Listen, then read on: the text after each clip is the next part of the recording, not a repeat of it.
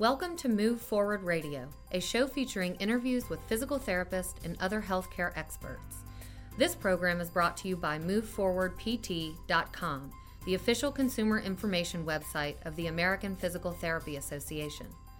Learn how physical therapists can help people of all ages and abilities reduce pain and improve and restore motion to achieve long term quality of life at MoveForwardPT.com. Welcome to Move Forward Radio. I'm Jason Bellamy. Improving strength is a typical component of physical rehabilitation after injury, but often standing in the way of all the muscle building necessary to recover from an injury is the injury itself. While working at Brooke Army Medical Center, physical therapist Johnny Owens saw wounded warriors who needed to improve strength in injured limbs without further compromising vulnerable joints or soft tissue.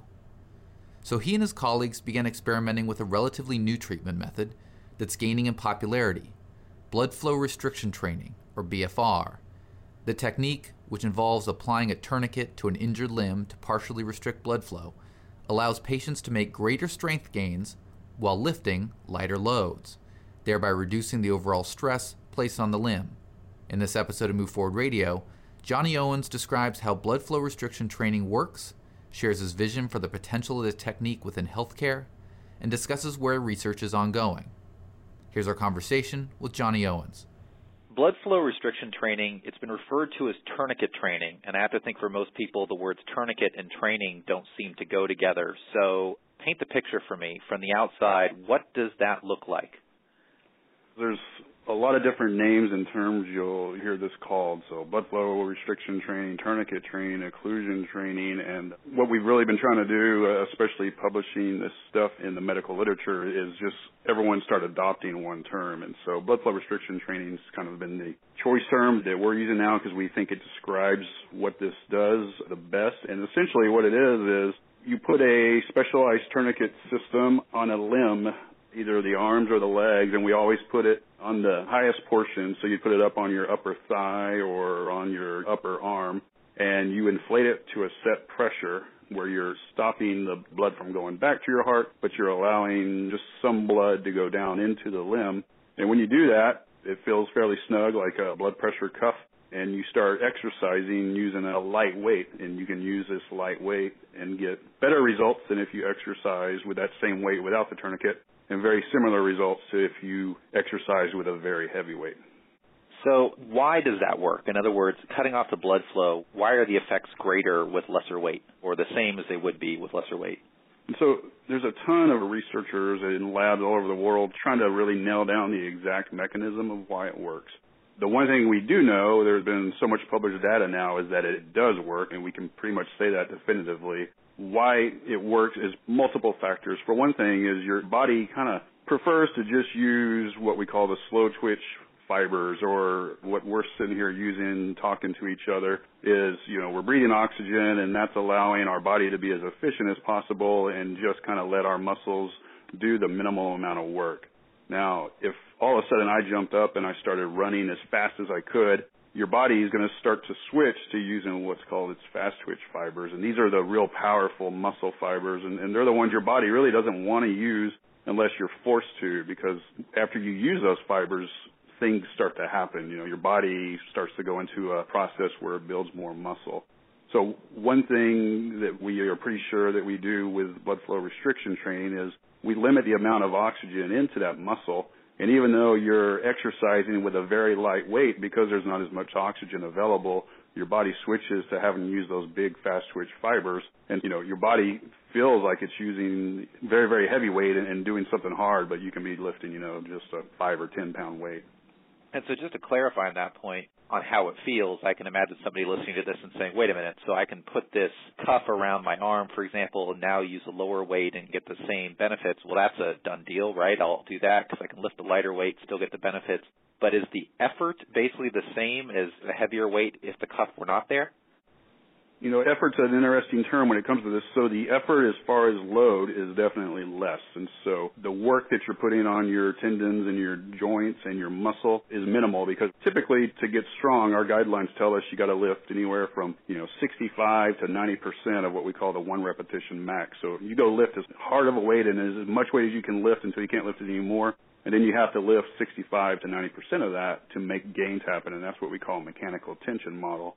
With blood flow restriction, we typically exercise at around only 20 to 30% of that. So the effort on your limbs is very minimal. Now, what happens when you start to use those big muscle fibers, those fast twitch fibers, even when you're doing it with blood flow restriction, you start to get that lactate or lactic acid kind of burning feeling. And so if anyone's exercised really hard and they feel that burning that's happening in the muscle, that happens very significantly with blood flow restriction. And typically what you do is you work out really hard and you start to build up that lactate and then you rest and it all goes away. So one trick we do is we keep the cuff inflated and that lactate stays in your limb while you're doing your rest breaks before the next set.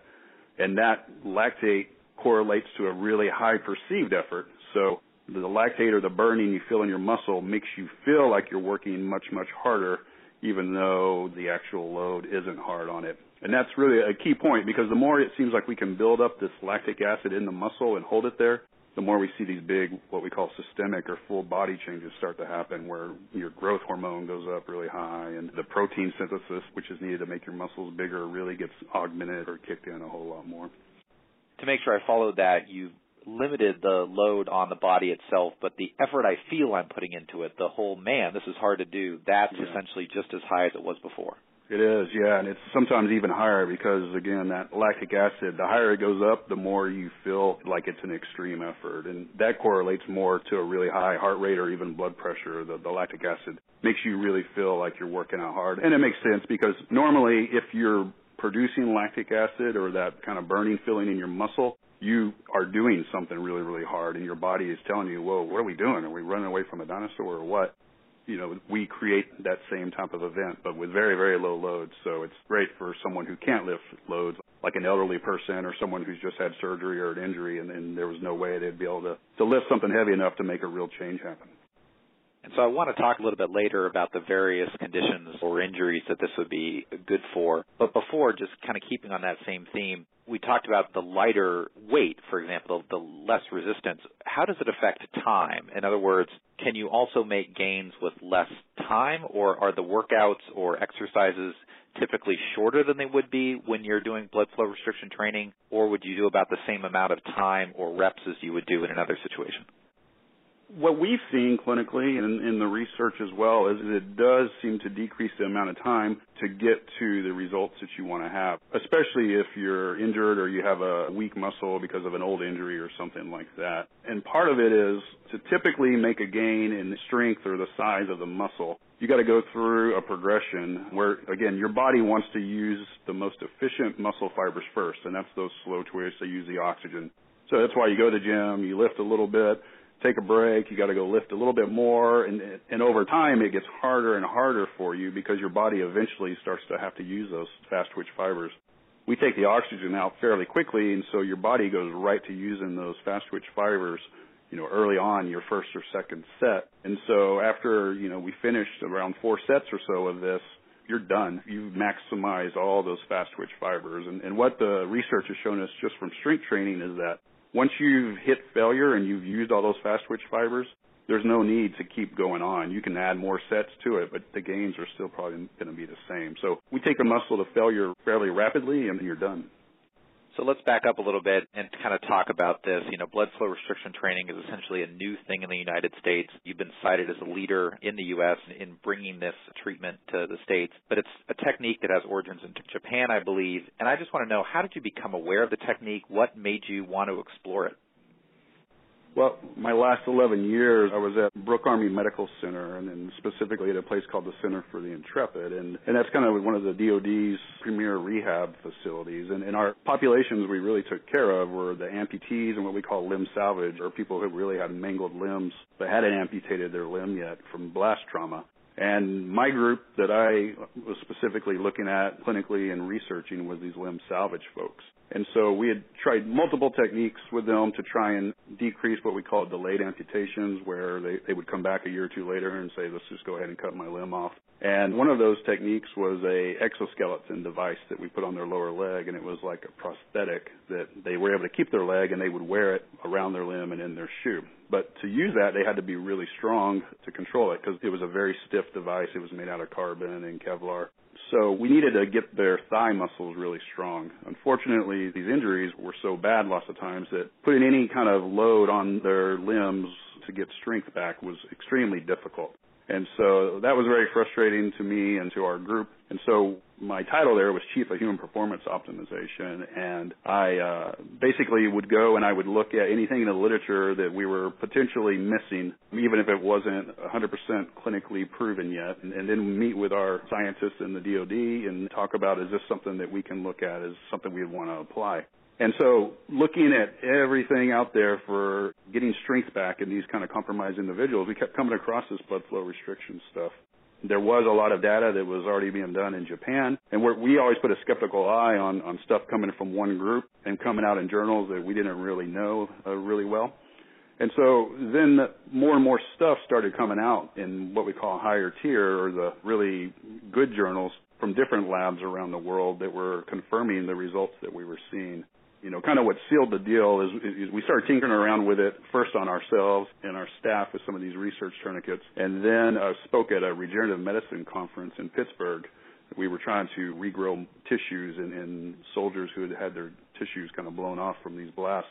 And one of the questions that they asked about our model that we were using is how we were coming up with ways to increase, you know, the strength and hypertrophy, and specifically muscles have stem cells in them, and these stem cells, if you exercise hard enough, it looks like they're activated, and and you kind of are able to create bigger muscle fibers.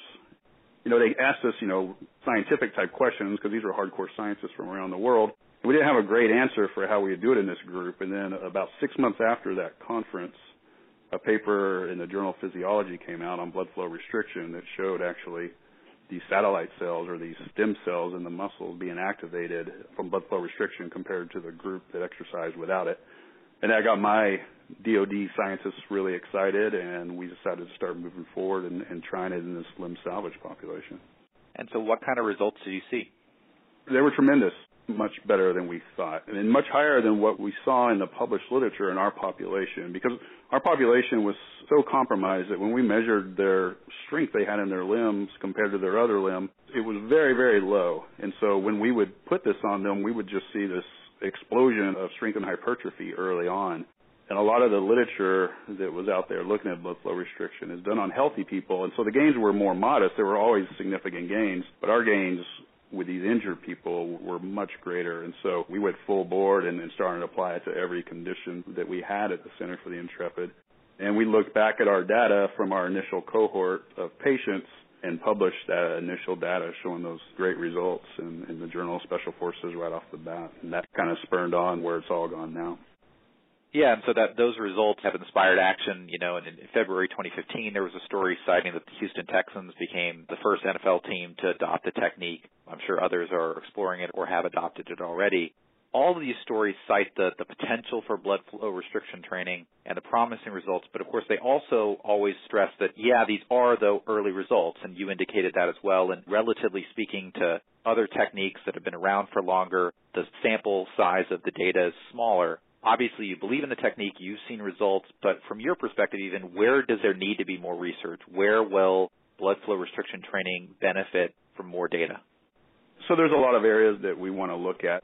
The one thing again I, am going to say with it is that we do know that it works. And so most people when they have an injury and they go through rehab, they're always lifting probably a lighter load than we will see that will create a positive response in the muscle.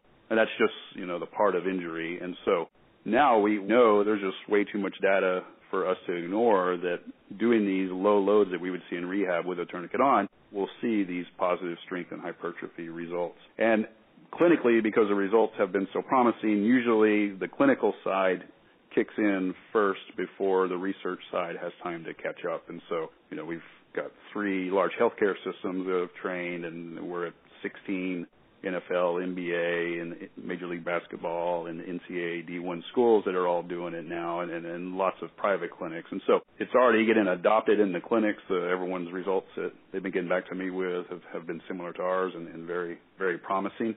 Now we need to dial it into who's the best candidates, you know, what kind of injuries are best, what's the best pressures to use. You know, we're really hoping to dial down the details. And research for the clinical side – you know, we'll do these small studies and we see significant changes.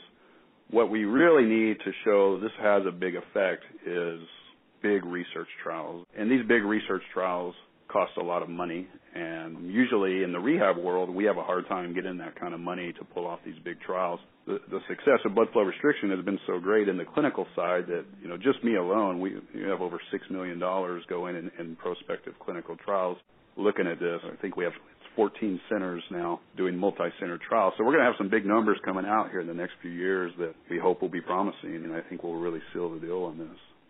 You talked about the great benefits for wounded warriors. Give me a sense of the different conditions that this can be effective for.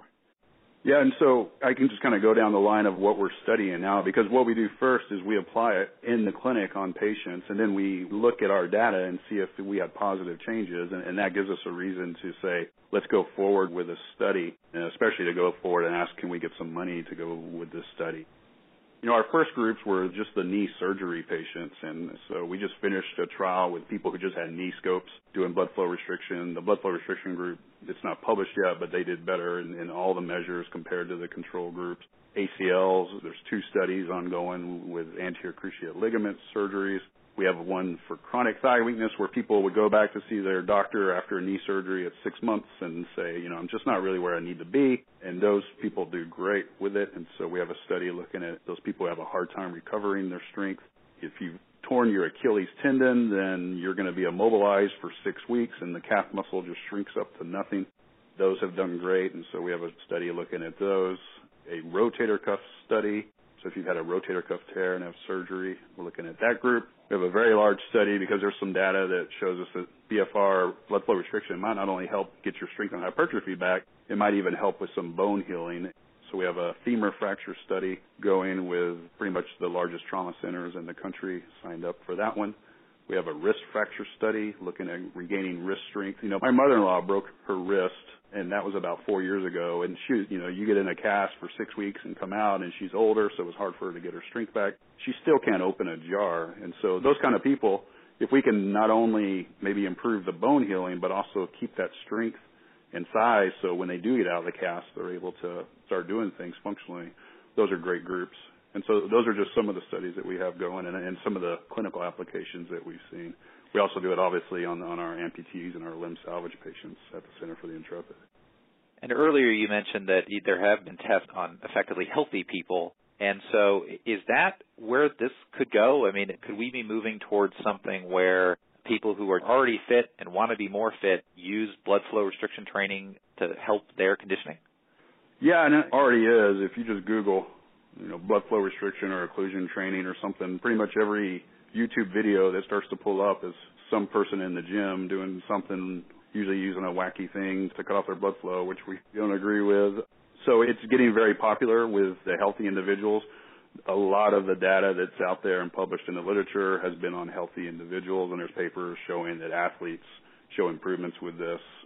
I think it's going to go down that road. I still believe that if you can lift heavy and lift traditionally, you should probably do that. This is a nice way to maybe augment it so you can give your body a little bit of a break from all of those heavy lifts and you don't have the muscle damage or soreness on the joints and tendons.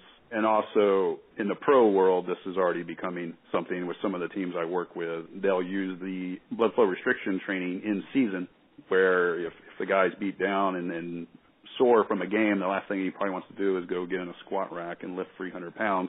You can go do blood flow restriction training and still see these similar results and not have the same soreness or muscle damage or soft tissue kind of pain that you would typically have. Some of the NBA teams actually already take these on the road with them, and, and when they're on road games, they'll go in the hotel and use this in the hotel fitness rooms. You mentioned the kind of do-it-yourself model that you've seen people adopt on YouTube videos and things of that nature. Are there dangers to people doing that? It's a fairly safe modality, but there's always potential dangers when you're using a, a tourniquet. And there's a difference. So if you choose to go to the gym and do things to yourself, you know, you've made that decision. And, so if we're going to talk about patients, if a clinician chooses to put something on a, a patient to stop blood flow, then they should be using a tourniquet, and that's a different scenario. There are things that people need to be aware of. We really looked at this long and hard before applying it in the military setting because the last thing we wanted to do was hurt one of our wounded warriors. And so everyone, you know, gets worried that they're going to get blood clots with tourniquets. And that's not really a concern. Most of the data shows us that it's, especially in, in the way we're applying it, there's not a risk of blood clot. But what there is a risk of is if you don't use a proper tourniquet system, there can be some nerve damage. Tourniquets are medically registered FDA devices and they're very safe. There's thousands of tourniquets being used in surgeries today. But these guidelines that have been laid out said, okay, tourniquets in a controlled clinical environment should be hooked up to a system that monitors the pressure. You know, everyone's pressure that is needed is different based on the size of their limb, where the cuff's placed, how big the cuff is, what their systolic blood pressure is. So you need to have a way to monitor what's the right pressure to use. And you shouldn't be using these thin straps or things, you know, like a battlefield medic's tourniquet. That's to save a life, to stop blood from coming out. It's not to save a limb. So if you're in a clinical or a safe environment, we need a wider controlled cuff system. So things are happening pretty quickly with blood flow restriction training. So let's close with this. Play fortune teller for me. 10 years from now, how popular will this be? How integrated will this be in the larger healthcare system and the larger health and wellness community? I think in 10 years from now, it's probably going to be integrated throughout the healthcare community. I really don't feel like this is a fad. There's just too much scientific data to back it up, and the papers being published, you know, almost monthly now coming out showing these positive changes are going to give it more and more fuel to get into the clinical setting. And so I think 10 years from now, we will probably have all sorts of different systems being used and we'll be able to dial in exactly which populations are best for it and how to apply it. But in the rehab side of this, it's just going to become part of common practice, I really feel. Johnny Owen, thank you so much. Thank you for listening to Move Forward Radio. Insight from our guest is for informational purposes only and should not be used as a substitute for individual treatment by a medical professional. Learn more about how a physical therapist can help you and find a physical therapist in your area at moveforwardpt.com. For an archive of past episodes, visit moveforwardpt.com/radio.